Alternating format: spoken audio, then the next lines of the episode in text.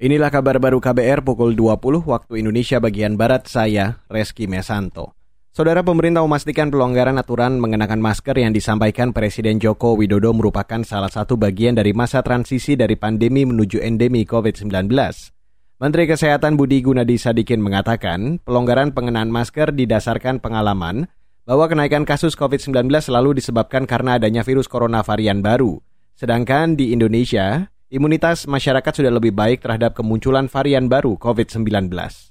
Itu merupakan salah satu bagian dari program transisi yang pemerintah siapkan secara bertahap dari pandemi ke kondisi endemi.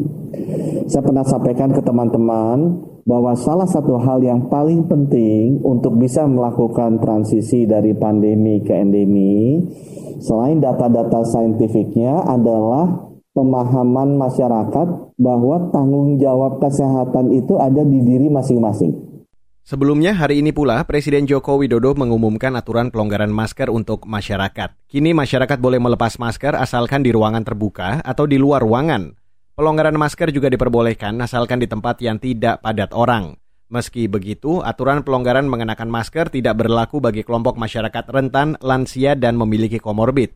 Selain itu, bagi masyarakat yang mengalami gejala batuk dan pilek juga diwajibkan tetap mengenakan masker ketika beraktivitas. Beralih ke berita selanjutnya, Saudara. Pemerintah diminta segera mencabut larangan ekspor minyak sawit mentah atau CPO beserta produk turunannya.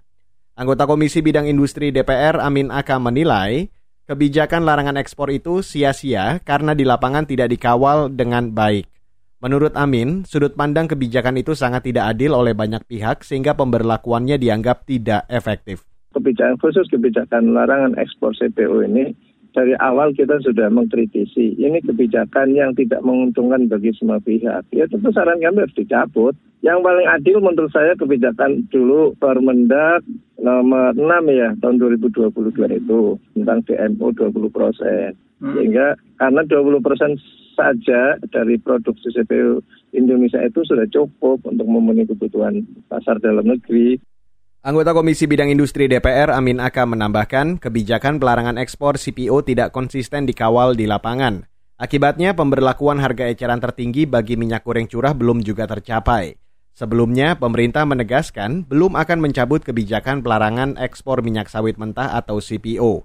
Pemerintah juga menyatakan akan fokus mendistribusikan dan menstabilkan harga minyak goreng curah terlebih dahulu, yaitu sesuai harga eceran tertinggi yakni Rp14.000 per liter. Saudara Badan Urusan Rumah Tangga DPR dan Sekjen DPR memutuskan membatalkan proyek gorden untuk rumah dinas anggota DPR di Kalibata dan Ulu Jami, Jakarta Selatan. Wakil Ketua Badan Urusan Rumah Tangga DPR, Johan Budi, mengatakan sudah mendengarkan penjelasan Sekjen DPR dan mendapatkan penjelasan secara rinci.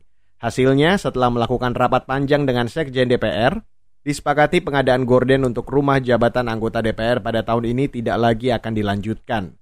Sebelumnya, proyek tender pengadaan gorden untuk rumah dinas anggota DPR diprotes publik karena tidak transparan. Proyek itu dimenangkan perusahaan yang menawar harga paling tinggi sebesar 43 miliar rupiah.